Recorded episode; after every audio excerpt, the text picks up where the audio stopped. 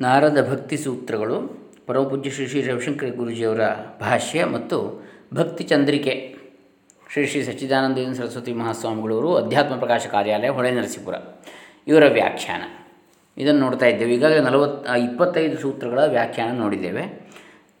ಈಗ ಅದನ್ನು ಮುಂದುವರಿಸ್ತಾ ಇದ್ದೇವೆ. ಓಂ ಶ್ರೀ ಗುರುಭ್ಯೋ ನಮಃ. ಹರಿ ಓಂ. ಶ್ರೀ ಗಣೇಶಾಯ ನಮಃ. ಭಗವಂತನನ್ನು ವೈಭವೀಕರಿಸು ಅಂಥೇಳಿ ನಾರದ ಭಕ್ತಿ ಸೂತ್ರಗಳ ವ್ಯಾಖ್ಯಾನದಲ್ಲಿ ಪರಮಪೂಜ್ಯ ಶ್ರೀ ಶ್ರೀ ರವಿಶಂಕರ್ ಗುರುಜಿಯವರು ಹೇಳ್ತಾರೆ. Lake Tahoe U S A, ಎರಡು ಸಾವಿರದ ಒಂದನೇ ಇಸವಿ ಜುಲೈ ಹದಿಮೂರನೇ ತಾರೀಕಿನಂದು ಶ್ರೀಗಳವರು ಮಾಡಿದಂತಹ ಪ್ರವಚನದ ವಾಕ್ಯರೂಪ, ಓಂ ನಮೋ ಭಗವತೆ ವಾಸುದೇವಾಯ, ಓಂ ನಮೋ ಭಗವತೆ ವಾಸುದೇವಾಯ. ಓಂ ನಮೋ ಭಗವತೆ ವಾಸುದೇವಾಯ. ಶರಣಾಗತಿ ಕೆಲವೊಮ್ಮೆ ದುರ್ಬಲತೆಯ ಪ್ರತೀಕ, ಸೋಲಿನ ಪ್ರತೀಕ ಹಾಗೂ ದಾಸ್ಯದ ಪ್ರತೀಕ ಎಂಬುದನ್ನು ಸೂಚಿಸ್ತದೆ, ಅಲ್ವೇ? ಆದರೆ ಶರಣಾಗತಿ ಇನ್ನೊಂದು ಭಾಗವಿದೆ, ಅದು ಸ್ವಾತಂತ್ರ್ಯ ಎಂಬ ನೋಟವನ್ನು ಬೋಧಿಸುತ್ತದೆ. ಪ್ರೇಮದ ಅತ್ಯುನ್ನತ ಶಿಖರವೂ ಕೂಡ ಶರಣಾಗತಿ ಎಂದೆನಿಸ್ಪಡ್, ಎಂದು ಎನಿಸಲ್ಪಡುತ್ತದೆ ಇಲ್ಲಿ ಸಮ್, ನದಿಯು ಸಮುದ್ರವನ್ನು ಸೇರುವ ಹಾಗೆ ನಿಮ್ಮ ಇಡೀ ಅಸ್ತಿತ್ವವು ಅನಂತದೊಂದಿಗೆ ಒಂದಾಗುತ್ತದೆ. ಹಾಗೂ ಚಟುವಟಿಕೆಗಳೆಲ್ಲ ಶಾಂತವಾಗಿ ಆತ್ಮನಲ್ಲಿ ವಿಶ್ರಾಮವನ್ನು ಪಡೆಯುತ್ತದೆ. ಚಟುವಟಿಕೆಗಳ ಅಂತ್ಯ, ಭಾವನೆಗಳ ಕ್ರಿಯೆಗಳ ಅಂತ್ಯ, ಒಂದು ಕ್ಷಣದ, ಒಂದು ಘಟನೆಯ ಅಂತ್ಯವನ್ನೇ ಶರಣಾಗತಿ ಎಂದು ಹೇಳಲ್ಪಡುತ್ತದೆ. ಸರಳವಾಗಿ ಹೇಳುವುದಾದರೆ, ಶರಣಾಗತಿ ಅಂದರೆ ಸೀಮಿತವಾದ ಶಕ್ತಿ ಚೈತನ್ಯದಿಂದ ಅಪರಿಮಿತವಾದ ಸೃಷ್ಟಿಯ ಸಾಗರದವರೆಗೆ ಪಯಣ. ಮಿತಿಯಿಂದ ಎಲ್ಲೆ ಇಲ್ಲದ ಹಂತಕ್ಕೆ ಬೆಳೆಯುವುದು. ದೈವತ್ವದೊಂದಿಗೆ, ಅಗಾಧವಾದ, ಸರ್ವವ್ಯಾಪಿಯಾದ ಶಕ್ತಿಯೊಂದಿಗೆ, ಸರ್ವಶಕ್ತವಾದ ಸತ್ಯದೊಂದಿಗೆ ಐಕ್ಯಗೊಳ್ಳುವುದಾಗಿದೆ. ತೀವ್ರವಾದ ಪ್ರೇಮವು ಶರಣಾಗತಿಯೊಂದಿಗೆ ಸಂಬಂಧಿಸಿದ್ದಾಗಿದೆ. ಸಾಮಾನ್ಯವಾಗಿ ಶರಣಾಗತಿ ಎಂಬ ಶಬ್ದವನ್ನು ತೀವ್ರ ಭಯ, ಕ್ಲೇಶ ಹಾಗೂ ದುರ್ಬಲತೆಗಳೊಂದಿಗೆ ಬಳಸ್ತಾರೆ. ನಿಜ ಹೇಳುವುದಾದರೆ ಒಬ್ಬ ದುರ್ಬಲ ವ್ಯಕ್ತಿಯು ಶರಣಾಗಲಾರ. ಹೊರನೋಟಕ್ಕೆ ಶರಣಾಗತನ ಶರಣಾಗತನಾದಂತೆ ಕಂಡುಬಂದರೂ ಒಳಗಡೆ ಆಳವಾದ ಪ್ರತೀಕಾರದ ಭಾವವಿದ್ದು ಆತನು ಇನ್ನಷ್ಟು ಹೆಚ್ಚಿನ ಸೀಡು, ಸೇಡು ತೀರಿಸಿಕೊಳ್ಳಲು ಕಾಯುತ್ತಿರ್ತಾನೆ ನೀವು ಯಾವಾಗ ಆಗ, ಅಗಾಧತೆಯನ್ನು ಅರ್ಥ ಮಾಡಿಕೊಳ್ಳುವಿರೋ ಆಗ ಮಾತ್ರ ನೀವು ಶಾಂತಿಯಿಂದಿರಲು ಸಾಧ್ಯ. ದೈವತ್ವದೊಂದಿಗೆ ಐಕ್ಯಗೊಳ್ಳುವ ಆ ಸ್ಥಿತಿಯನ್ನು ಶರಣಾಗತಿ ಎಂದು ಕರೆಯುತ್ತಾರೆ ಆಗಾಗ ಶರಣಾಗತಿ ಅನ್ನೋದು ದಾಸ್ಯತನ ಹಾಗೂ ದುರ್ಬಲತೆಯನ್ನು ವ್ಯಕ್ತಪಡಿಸಲು ಬಳಸ್ತಾರೆ. ನೀವು ಎಲ್ಲ ಒತ್ತಡಗಳನ್ನು, ಭಯವನ್ನು, ಆತಂಕವನ್ನು ಮತ್ತು ನಿಮ್ಮ ಚಿಕ್ಕ ಮನಸ್ಸನ್ನು ಬಿಟ್ಟು ಬಿಟ್ಟಾಗ ನಿಮ್ಮಲ್ಲಿ ಸಂಪೂರ್ಣ ಮುಕ್ತ ಭಾವದ ಉದಯವಾಗ್ತದೆ ಅಂತ ರವಿಶಂಕರ ಗುರುಜಿಯವರು ಅಪ್ಪಣೆ ಕೊಡ್ತಾರೆ. ಈ ಸ್ವಾತಂತ್ರ್ಯವೇ ನಿಜವಾದ ಸಂತೋಷ, ನಿಜವಾದ ಪ್ರೇಮ ಹಾಗೂ ನಿಜವಾದ ಸೌಂದರ್ಯವಾಗಿದೆ. ಹಾಗೂ ಇದನ್ನು ಮಾತ್ರ ಶರಣಾಗತಿ ಎಂದು ಹೇಳಬಹುದು. ಇದು ನಿಮ್ಮ ಸ್ವಭಾವ. ಇದು ಸ್ವರ್ಗದಲ್ಲಿದೆ ಹಾಗೂ ಇದು ನಿಮ್ಮ ಸ್ವಭಾವದಲ್ಲೇ ಇದೆ. ಇದು ಆರು ತಿಂಗಳ, ಒಂದು ವರ್ಷದ, ಎರಡು ವರ್ಷದ ಮಗುವಿನ ನಡೆಗೆ ಆ ಮಗುವಿನ ತಾಯಿಯ ಹೃದಯದಲ್ಲಿರುವ ಪ್ರೇಮದಂತೆ. ತಾಯಿಯು ತನ್ನ ಮಗುವಿಗೆ ಶರಣಾಗತರಾಗುತ್ತಾಳೆ ಎಂದು ಹೇಳಬಹುದು. ನಾರದ ಮಹರ್ಷಿಗಳ ಎಲ್ಲ ಸೂತ್ರಗಳು, ಎಲ್ಲ ಚಟುವಟಿಕೆಗಳನ್ನು ಹಾಗೂ ಎಲ್ಲ ಮನೋವೃತ್ತಿಗಳನ್ನು ಸಮರ್ಪಣೆ ಮಾಡುವುದರಲ್ಲಿ ಎಲ್ಲವನ್ನು ಪರಮಾತ್ಮನಿಗೆ ಸಮರ್ಪಿಸಿ ಮುಕ್ತ ಭಾವವನ್ನು ಹೊಂದುವುದರಲ್ಲಿ ಒತ್ತು ಕೊಟ್ಟಿವೆ. ನೀವು ದುಃಖಿತರಾಗಿದ್ದೀರಿ ಅಂದರೆ ನೀವು ನಿಮ್ಮ ನಿಜವಾದ ಸ್ವಭಾವವನ್ನು ಮರೆತಿರುವಿರಿ. ಬೇರೆ ಯಾರೂ ನಿಮ್ಮ ದುಃಖಕ್ಕೆ ಜವಾಬ್ದಾರರಲ್ಲ. ಏಕೆಂದರೆ ದುಃಖಿತರಾಗಿರುವಾಗ ನೀವು ಎಷ್ಟೊಂದು ಅಗಾಧವಾಗಿದ್ದೀರಿ ಹಾಗೂ ಎಷ್ಟೊಂದು ಸುಂದರವಾಗಿದ್ದೀರಿ ಎಂಬುದನ್ನು ಮರೆತವರು ನೀವೇ. ನೀವೇ ನಿಮ್ಮ ಕಣ್ಣಿನಲ್ಲಿರುವ ಒಂದೇ ಒಂದು ಧೂಳಿನ ಕಣವು ನಿಮ್ಮ ಅಗಾಧವಾದ ದೃಷ್ಟಿಯನ್ನು ತಡೆಯಲು ಸಾಧ್ಯ. ಅಲ್ವೇ? ನೀವು ದೊಡ್ಡ ಅಗಾಧವಾದ ಆಕಾಶವನ್ನು ನೋಡುತ್ತಿರುವಿರಿ, ದೊಡ್ಡ ಪರ್ವತವನ್ನು ನೋಡುತ್ತಿರುವಿರಿ. ಆಗ ಒಂದೇ ಒಂದು ಧೂಳಿನ ಕಣವು ನಿಮ್ಮ ಕಣ್ಣನ್ನು ಸೇರಿದರೆ ಇದು ಯಾವುದೂ ನಿಮ್ಮ ಕಣ್ಣಿಗೆ ಕಾಣದಂತೆ ಮಾಡಿ ನಿಮ್ಮನ್ನು ಕುರುಡರನ್ನಾಗಿ ಆ ಒಂದೇ ಒಂದು ಕಣವು ಮಾಡಬಲ್ಲದು. ಇದೇ ರೀತಿಯಲ್ಲಿ ಅಸಂಬದ್ಧವಾದ ವಿಚಾರಗಳು ನಿಮ್ಮ ಮನಸ್ಸನ್ನು ಆವರಿಸುತ್ತವೆ. ನಿಜವಾಗಿಯೂ ನಿಷ್ಪ್ರಯೋಜಕವಾದ ವಿಚಾರಗಳು ನಿಮ್ಮ ಮನಸ್ಸನ್ನು ಆವರಿಸಿ ಅಲ್ಲಿಯೇ ಮತ್ತೆ ಮತ್ತೆ ಸುತ್ತಿ ನಿಮ್ಮ ನಿಜವಾದ ಸ್ವಭಾವವೇ ಆದ ಪ್ರೇಮವನ್ನು ಮುಚ್ಚುತ್ತವೆ. ಪ್ರೇಮವು ಒಂದು ಅಭ್ಯಾಸವೇ ಅಲ್ಲ. ನೀವು ಕುಳಿತುಕೊಂಡು ಪ್ರೀತಿಸುವುದನ್ನು ಕಲಿಯಬಲ್ಲೀರಾ? ಇಲ್ಲ. ಎಷ್ಟು ದಿನಗಳು, ಎಷ್ಟು ನಿಮಿಷಗಳು, ನೀವು ಹೇಗೆ ಕುಳಿತುಕೊಳ್ಳಬೇಕು? ಹಾಗೂ ಏನು ಮಾಡಬೇಕು? ತೋಳುಗಳನ್ನು ಎತ್ತಿ ತೋಳುಗಳನ್ನು ಮೇಲಕ್ಕೆತ್ತಿ ನಾಯಿಗಿನ ಹೊರಗೆ ಚಾಚಬೇಕೆ? ಒಂದು ಧ್ಯಾನ ಶಿಬಿರದಲ್ಲಿ ಹೇಗೆ ಅಂತಾರಾಷ್ಟ್ರೀಯ ಕೋರ್ಟ್ನ ಮುಖ್ಯ ನ್ಯಾಯಾಧೀಶರೊಬ್ಬರು ಭಾಗವಹಿಸಿದರು? ಧ್ಯಾನವೆಂದರೆ ಎಲ್ಲ ಪ್ರಯತ್ನವನ್ನು ಬಿಟ್ಟು ಬಿಡೋದು ಏನೂ ಮಾಡಲಿಕ್ಕಿಲ್ಲ, ಸುಮ್ಮನೆ ವಿಶ್ರಾಮ ಮಾಡೋದು ಎಂದೆಲ್ಲ ಧ್ಯಾನದ ಬಗ್ಗೆ ಕೇಳಿ ಆದ ಬಳಿಕ ಕೊನೆಗೆ ಅವರು ಕೇಳಿದರು, ಧ್ಯಾನ ಮಾಡುವ ನಾಲಿಗೆ ಎಲ್ಲಿಡಬೇಕು ಎಂದು. ಅದು ನಿಮ್ಮ ಬಾಯಿಯ ಒಳಗೆ ಒಳಗೆ ಇದ್ದರೆ ಸರಿ ಎಂದು ನಾವು ಹೇಳಿದೆವು. ಹೊರಗೆ ಹಾಕೋದು ಬೇಡ ಅಂತ. ನಾಲಿಗೆಯನ್ನು ಎಲ್ಲಿ ಇಡುವುದು ಹೊರಗಡೆಯೇ? ಎಲ್ಲ ಶ್ರಮಗಳನ್ನು ಬಿಟ್ಟು ಬಿಡುವುದು ಸದ್ಗುಣಗಳು ನಿಮ್ಮ ಒಳಗೇ ಇವೆ ಸದ್ಗುಣಗಳನ್ನು ಬೆಳೆಸಿಕೊಳ್ಳಲು ಪ್ರಯತ್ನಿಸದಿರಿ. ಅವುಗಳು ಈಗಾಗಲೇ ನಿಮ್ಮಲ್ಲಿವೆ. ನೀವು ಮಾಡಬೇಕಾಗಿರುವುದೆಲ್ಲ ಸ್ವಲ್ಪ ಸುಮ್ಮನಾಗುವುದು. ಸ್ವಲ್ಪ ಶಾಂತವಾಗುವುದು. ನೀವು ಪ್ರಯಾಸವಿಲ್ಲದೆ ಶಾಂತರಾಗಿ, ಪ್ರಸನ್ನರಾದಾಗ ಸದ್ಗುಣಗಳು, ಪ್ರತಿಭೆಗಳು, ಕುಶಲತೆಗಳು ಎಲ್ಲವೂ ನಿಮ್ಮ ಜೀವನದಲ್ಲಿ ಪ್ರಕಟಗೊಳ್ತವೆ. ಎಲ್ಲವೂ ಬೆಳಕಿಗೆ ಬರ್ತವೆ. ನಮ್ಮ ಎಲ್ಲ ಪ್ರಯತ್ನಗಳು ಒತ್ತಡದಿಂದ ಹೊರಗೆ ಬರುವುದು ಒಂದೇ ಆಗಿದೆ. ನಮ್ಮ ಎಲ್ಲ ಪ್ರಯತ್ನಗಳು ಒತ್ತಡದಿಂದ ಹೊರಗೆ ಬರುವುದು ಒಂದೇ ಆಗಿದೆ. ನಾವೇ ಒಟ್ಟು ಮಾಡಿ ಹಾಕಿಕೊಂಡಿರುವ ಧೂಳಿನಿಂದ ಬಿಡುಗಡೆ ಪಡೆಯುವುದೇ ಆಗಿದೆ. ಕರ್ಮ, ಜ್ಞಾನ, ಯೋಗ ಇವುಗಳೇ ಆ ಈ ಮಾರ್ಗವನ್ನು ಪಡೆಯಲು, ಈ ಪರಿಶುದ್ಧತೆಯನ್ನು ಸಾಧಿಸಲು ಇರುವ ಸಾಧನಗಳಾಗಿವೆ. ಸಾಧಿಸುವುದು, ಪಡೆಯುವುದು ಎನ್ನುವುದು ಕೂಡ ನಿಜವಾಗಿ ಸರಿಯಾದ ಶಬ್ದವಲ್ಲ. ಜ್ಞಾನ ಎಂದರೆ ಅದು ಸಾಬೂನಿನ ಹಾಗೆ. ಅದನ್ನು ತಾಗಿಸಿ ಮತ್ತೆ ತೊಳೆಯಬೇಕು. ಹೇಗೆ? ಸಾಬೂನನ್ನು ತಾಗಿಸಿ ಪುನಃ ನೀರಲ್ಲಿ ತೊಳಿಬೇಕಲ್ಲ. ಸಾಬೂನು ಇರೋದೇ ಕೊಳೆ ಕೊಳಿಲಿಕ್ಕೆ ಕಳೀಲಿಕ್ಕೆ. ಆದರೆ ಅದೇ ಕೊಳೆ ಆಗ್ತದೆ ಇನ್ನೊಂದು, ನೀರು ಹಾಕದಿದ್ದರೆ ಇದೇ ರೀತಿಯಲ್ಲಿ ನಾನು ಅಷ್ಟೊಂದು ಒಳ್ಳೆಯದನ್ನು ಮಾಡಿದ್ದೇನೆ, ನಾನು ಈ ದಾನ ಧರ್ಮಗಳನ್ನು ಮಾಡಿದೆ, ನಾನು ಆ ದಾನ ಧರ್ಮಗಳನ್ನು ಮಾಡಿದೆ ಎಂಬುದನ್ನು ಯೋಚಿಸುತ್ತಾ ನೀವು ಮಾಡಿದ ಒಳ್ಳೆಯ ಕೆಲಸಗಳ ಬಗ್ಗೆ ಅಥವಾ ನೀವು ಮಾಡಿದ ದಾನ ಧರ್ಮಗಳ ಬಗ್ಗೆ ಹೆಮ್ಮೆ ಪಟ್ಟುಕೊಳ್ಳುತ್ತಾ ಇದ್ದರೆ ಆಗ ಅದು ನಿಮ್ಮ ಅರಳುವಿಕೆಗೆ ಅಡ್ಡಿಯಾಗ್ತದೆ. ಹಿಂದಿ ಭಾಷೆಗಳನ್ನು ನುಡಿ ನುಡಿಮುತ್ತಿದೆ. ಒಳ್ಳೆಯದನ್ನು ಮಾಡಿ ಹಾಗೂ ಸಿಕ್ಕಿದ ಮೌಲ್ಯವನ್ನು ಬಾವಿಗೆ ಸೇರಿ ಅಥವಾ ನದಿಗೆ ಸೇರಿ ಜೀವನದಲ್ಲಿ ಮಾಡಿದ ಒಳ್ಳೆಯ ಕೆಲಸಗಳನ್ನು ನೆನಪು ಕೂಡ ಮಾಡಬೇಡಿ. ಚೈನಾ ದೇಶದ ಚಕ್ರವರ್ತಿ ಕುರಿತು ಕಥೆಯನ್ನು ನೀವು ಕೇಳಿರುವಿರೇನು? ಒಮ್ಮೆ ಚೈನಾ ದೇಶದ ಚಕ್ರವರ್ತಿಯು ಬೋಧಿಸತ್ವರನ್ನು ತನ್ನ ಆಸ್ಥಾನಕ್ಕೆ ಆಹ್ವಾನಿಸ್ತಾನೆ. ಹಾಗಾಗಿ ಬೋಧಿಸತ್ವರು ಭಾರತದಿಂದ ಚೀನಾ ದೇಶಕ್ಕೆ ಹೋಗ್ತಾರೆ. ಬೋಧಿಸತ್ವರನ್ನು ಸ್ವಾಗತಿಸಿ ಎದುರುಗೊಳ್ಳಲು ಭಾರತ ಹಾಗೂ ಚೀನಾ ದೇಶದ ಗಡಿ ಪ್ರದೇಶಕ್ಕೆ ಚೀನಾ ದೇಶದ ಚಕ್ರವರ್ತಿ ಬಂದು ನಿಲ್ಲುತ್ತಾನೆ ಹಾಗೂ ಭರ್ಜರಿಯಾದ ಸ್ವಾಗತವನ್ನು ಮಾಡ್ತಾನೆ. ಈ ರೀತಿ ಸ್ವಾಗತ ಮಾಡುತ್ತಿರುವಾಗ ಆತನ ಮಂತ್ರಿಯು ತನ್ನ ರಾಜನ, ರಾಜನು ಮಾಡಿದ ದಾನ ಧರ್ಮಗಳ ಬಗ್ಗೆ, ತೋಡಿಸಿದ ಕೆರೆ ಬಾವಿಗಳ ಬಗ್ಗೆ, ಕಲ್, ಕಟ್ಟಿಸಿಕೊಟ್ಟ ಮನೆಗಳ ಬಗ್ಗೆ, ಉದಾರವಾಗಿ ನೀಡಿದ ಹಣದ ಬಗ್ಗೆ ಹೀಗೆ ಎಲ್ಲ ಕೆಲಸಗಳ ಪಟ್ಟಿಯನ್ನೇ ಮುಂದಿಟ್ಟು ತನ್ನ ಚಕ್ರವರ್ತಿನ ಹೊಳ್ತಾನೆ ಎಲ್ಲವನ್ನು ಕೇಳಿ ಆದ ಮೇಲೆ ಬೋಧಿಸುತ್ತನು ಚಕ್ರವರ್ತಿಯನ್ನು ಕುರಿತು, ನೀನು ನರಕಕ್ಕೆ ಹೋಗುವೆ ಎನ್ನುತ್ತಾನೆ. ಚೀನಾ ದೇಶದ ನೆಲದಲ್ಲಿ ಇಟ್ಟ ಪ್ರಥಮ ಹೆಜ್ಜೆಯಲ್ಲಿ ಮೊಟ್ಟ ಮೊದಲನೆಯ ಸ್ವಾಗತದಲ್ಲಿ ಅವರು ಹೇಳ್ತಾರೆ, ನೀನು ನರಕಕ್ಕೆ ಹೋಗುವೆ, ಏಕೆಂದರೆ ನೀನು ಮಾಡಿದ ಒಳ್ಳೆಯ ಕೆಲಸಗಳ ಬಗ್ಗೆ ನೀನು ಹೆಮ್ಮೆ ಪಟ್ಟುಕೊಳ್ಳುತ್ತಿರುವೆ ಸಾಬೂನನ್ನೇ ಅಂಟಿಸಿಕೊಂಡಂತೆ ಆಗುವುದು. ನೀವು ನಿಮ್ಮ ಬಟ್ಟೆಗೆ ಹಾಕಿದ ಸಾಬೂನನ್ನು ತೊಳೆದು ತೆಗೆಯದೆ ಅದನ್ನು ಹಾಗೆಯೇ ಬಟ್ಟೆಯ ಮೇಲೆ ಬಿಟ್ಟರೆ ಅದೇ ಒಂದು ಕೊಳೆಯಾಗುವುದು ಜ್ಞಾನದ ವಿಷಯದಲ್ಲಾಗಲಿ ಅಥವಾ ನೀವು ಮಾಡಿದ ಯಾವುದೇ ಒಳ್ಳೆಯ ಕೆಲಸ ಅಥವಾ ಕಾರ್ಯದ ವಿಷಯದಲ್ಲಾಗಲಿ ಇದೇ ರೀತಿ ಆಗುವುದು ನೀವು ಹೇಳಬಹುದು, ನಾನು ಇಪ್ಪತ್ತು ವರ್ಷಗಳಿಂದ ಧ್ಯಾನ ಮಾಡುತ್ತಿದ್ದೇನೆ. ಇಪ್ಪತ್ತು ವರ್ಷಗಳಿಂದ ಯಾರಿಗಾಗಿ ಧ್ಯಾನ ಮಾಡಿದಿರಿ? ಇಪ್ಪತ್ತು ವರ್ಷಗಳು ಧ್ಯಾನ ಮಾಡಿದ್ದಕ್ಕೆ ಹೆಮ್ಮೆ ಪಡುತ್ತೀರಿ. ನೀವು ಇಪ್ಪತ್ತು ವರ್ಷಗಳಿಂದ ಧ್ಯಾನ ಮಾಡುತ್ತಿದ್ದರೂ ಏನೂ ಆಗುತ್ತಿಲ್ಲ ಎಂದು ದೂರುತ್ತೀರಿ. ಇದಕ್ಕೆ ಯಾರು ಜವಾಬ್ದಾರರು? ನಾನು ಇದನ್ನು ಮಾಡಿದೆ, ಅದನ್ನು ಮಾಡಿದೆ, ಅದು, ಇದು, ಎಲ್ಲ. ಆದರೆ ನನಗೇನೂ ಆಗಲಿಲ್ಲ. ನಿಮ್ಮ ಆಧ್ಯಾತ್ಮಿಕ ಸಾಧನೆಗಳು ನೀವು ಪಡೆಯಬೇಕೆಂದು ಇಚ್ಛಿಸಿದ ಫಲಿತಾಂಶ ಅಥವಾ ಪರಿಣಾಮವು ಸಿಗಲಿಲ್ಲವೆಂದು ದೂರುವಂತೆ ನಿಮ್ಮನ್ನು ಮಾಡಬಾರದು.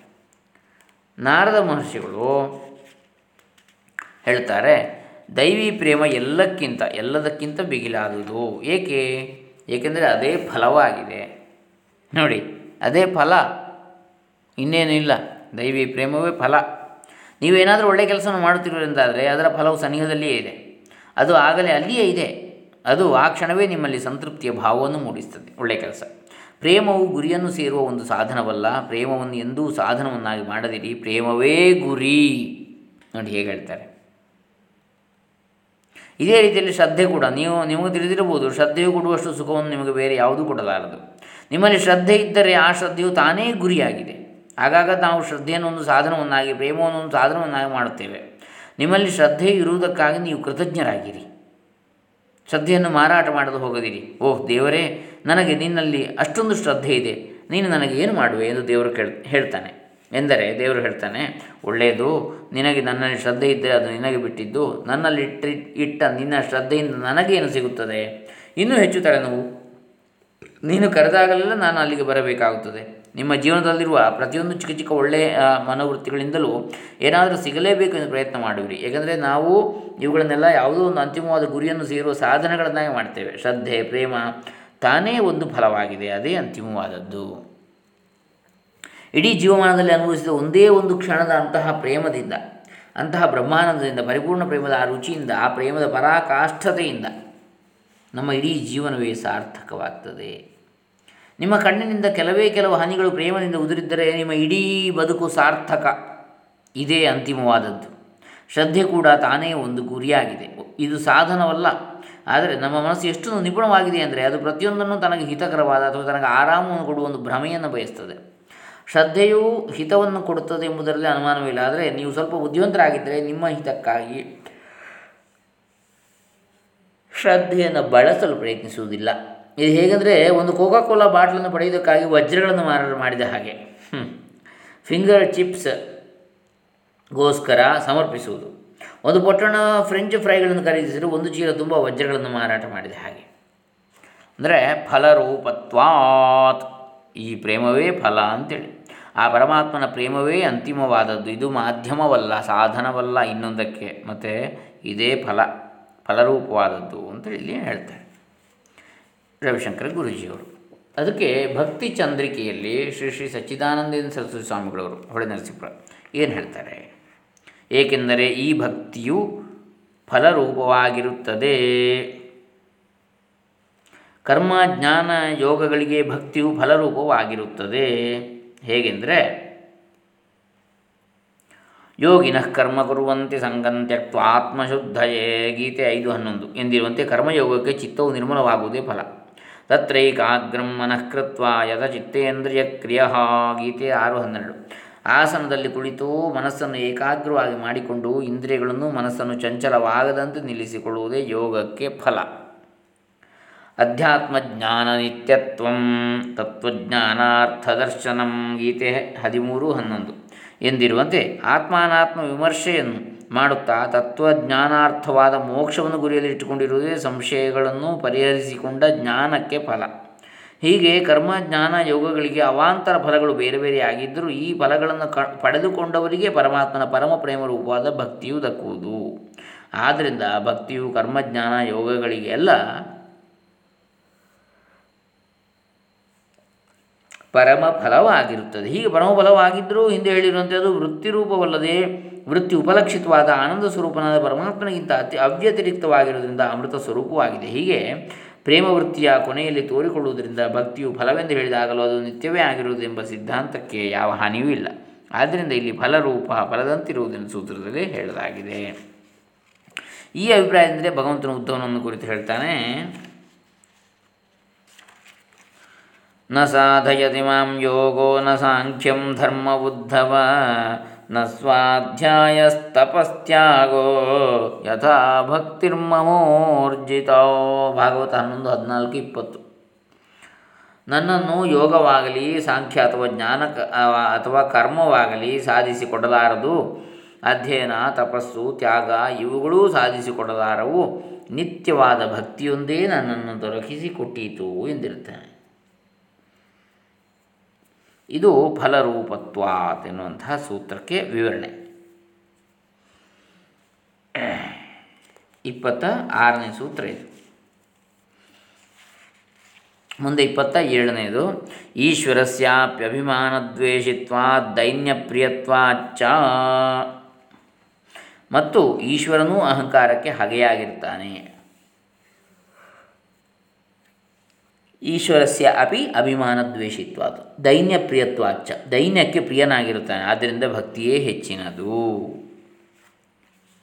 ಪರಮಾತ್ಮನಿಗೆ ಕೂಡ ಅಭಿಮಾನ ರುಚಿಸುವುದಿಲ್ಲ. ನೋಡಿ, ಪರಮಾತ್ಮನು ಈ ಎರಡು ಸಂದರ್ಭಗಳನ್ನು ಪ್ರೀತಿಸ್ತಾನೆ. ಮೊದಲನೇದಾಗ ಒಬ್ಬ ವೈದ್ಯನು ರೋಗಿಗೆ, ಚಿಂತಿಸಬೇಡ, ನಾನು ಇಲ್ಲಿಯೇ ಇದ್ದೇನೆ, ನಾನು ನಿನ್ನನ್ನು ರಕ್ಷಿಸುತ್ತೇನೆ ಎಂದು ಹೇಳಿದಾಗ, ಎರಡನೇ ಸಂದರ್ಭ, ನಾನು ಈ ಅಂತ ಆಸ್ತಿಯ ತುಂಡಿನ ಯಜಮಾನ ಎಂದು ಹೇಳಿದಾಗ, ಪರಮಾತ್ಮನಿಗೆ ಈ ಎರಡು ಸಂದರ್ಭಗಳು ತುಂಬ ನಗು ಬರುತ್ತದೆ. ಈಶ್ವರಸ್ಯ ಅಪಿ ಅಭಿಮಾನ ದ್ವೇಷಿತ್ವಾ, ದೈನ್ಯ ಪ್ರಿಯತ್ವಾಚ್ಚ ಅಹಂಕಾರವು ಅರಿವಿಲ್ಲದಿರುವವನನ್ನು ಹಾಗೂ ಸಂಕುಚಿತ ಮನಸ್ಸನ್ನು ವ್ಯಕ್ತಪಡಿಸುತ್ತದೆ.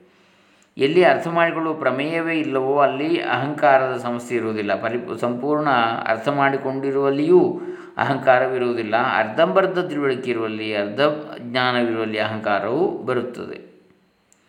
ಪ್ರಕೃತಿಯು ವಿನಮ್ರತೆಯನ್ನು ಪ್ರೀತಿಸುತ್ತದೆ. ಅಹಂಕಾರವೆಂದರೆ ಬಿಗಿತ. ನಮ್ರತೆ ಎಂದರೆ ಗರಿಯ ಹಾಗೆ ಹಗುರವಾಗಿರುವುದು. ಅಹಂಕಾರವು ನಿಮ್ಮನ್ನು ಭಾರವಾಗುವಂತೆ ಮಾಡುತ್ತದೆ. ಈಗ ಯಾವಾಗಲೂ ಸರಿಯಾಗಿ ಇರುವಿರಿ ಎಂದು ನಿಮಗೆ ನೀವು ಹೇಗೆ ಸಾಧಿಸಿಕೊಳ್ಳುತ್ತಿರಬೇಕು? ಜೀವನವು ಹಾ, ಇರುವ ಹಾಗೆ ಇರಲಿ. ಅದನ್ನು ಹೇಗೆ ಇದೆಯೋ ಅದನ್ನೇ ಹಾಗೆಯೇ ತಿಳಿದುಕೊಳ್ಳಿ. ಅದನ್ನು ಹಾಗೆಯೇ ಸ್ವೀಕಾರ ಮಾಡಿ. ಪ್ರವಾಹದೊಂದಿಗೆ ಇರುವುದು, ಪ್ರವಾಹದೊಂದಿಗೆ ಹರಿಯುವುದು, ಇವೇ ವಿವೇಕ, ಇದೇ ಜ್ಞಾನ.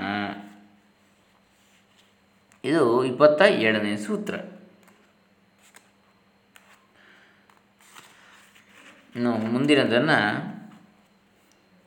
ಅಂದರೆ ಇದರಲ್ಲೀಗ ರವಿಶಂಕರ್ ಗುರೂಜಿಯವರು ವ್ಯಾಖ್ಯಾನವನ್ನು ನೋಡಿದೆವು. ಇದಕ್ಕೆ ಹೊಳೆ ಶ್ರೀಗಳು ಏನು ಹೇಳ್ತಾರೆ ನೋಡೋಣ. ಈಶ್ವರಸ್ಯ, ಅಂದರೆ ಭಕ್ತಿಯ ಲಕ್ಷಣ ಸೂತ್ರದಲ್ಲಿ ಕೂಡ ಅಸ್ಮಿನ್ ಈತನಲ್ಲಿ ಎಂಬ ಸರ್ವನಾಮವನ್ನು ಉಪಯೋಗಿಸಿರುವುದಾದರೂ ಇಲ್ಲಿ ಈಶ್ವರನೆಂಬ ಶಬ್ದವನ್ನು ಪ್ರಯೋಗಿಸಿರುವುದಕ್ಕೆ ಕಾರಣ ಉಂಟು. ಏಕೆಂದರೆ ಇನ್ನು ಮೇಲೆ ಪರಭಕ್ತಿಯ ಸಾಧನವನ್ನು ಹೇಳುವುದಕ್ಕೆ ಮೊದಲು ಮಾಡಿರ್ತಾರೆ. ಸಾಧನ ದಿಶೆಯಲ್ಲಿ ಪರಮಾತ್ಮನಿಗೂ ಭಕ್ತನಿಗೂ ವೇದವನ್ನು ಇಟ್ಟುಕೊಂಡೇ ಮಾಡಬೇಕು ಇರಬೇಕಾಗ್ತದೆ. ಭಗವಂತನ ಸ್ವರೂಪದಿಂದ ಅನಂತನೇ ಎಂದರೆ ದೇಶಕಾಲವಸ್ತು ಪರಿಚಯಗಳು ಇಲ್ಲದನ್ನೇ ಆಗಿದ್ದರೂ